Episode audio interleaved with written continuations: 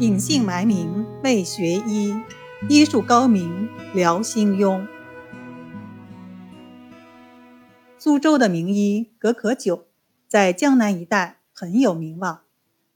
朱丹溪隐姓埋名投师葛可久门下。三个月过去了，葛可久发觉这位学生与众不同，扫地、擦桌、端茶、做饭，无一不做。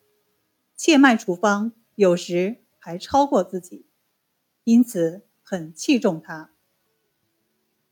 过了一段时间，葛可久变得闷闷不乐起来。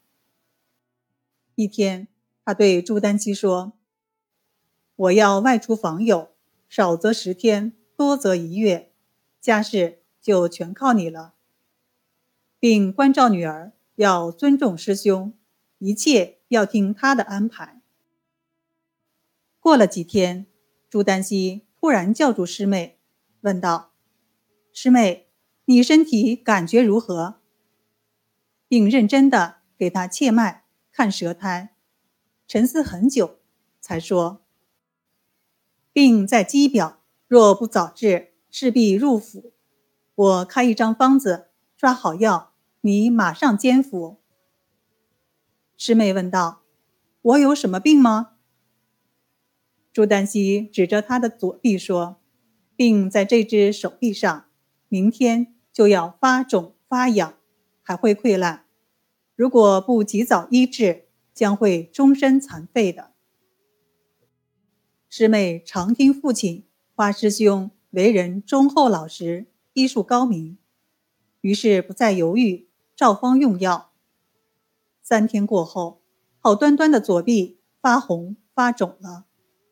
五天过后，变成紫褐色，疼痛加剧，化脓后，脓血流了三天三夜。经过朱丹溪的精心治疗和调理，渐渐好转。过了半个月，慢慢痊愈了。这一天，葛可久回来了，一见女儿，大惊，问道：“你的病是怎么好的？”朱丹溪说：“师妹患的是心痈痛，我想，如果直接将心痈痛告诉师妹，她必定害怕。因此，我故意将她的注意力引到手臂上。我一边用散药内服，一边用膏药外敷，将毒引出，终于治好此病。”葛可久老泪纵横，说道。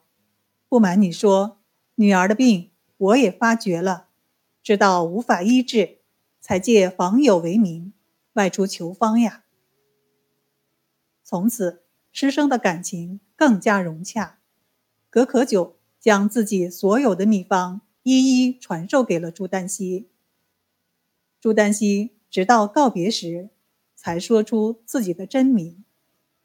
葛可久想起往事，更觉得。他是个了不起的人。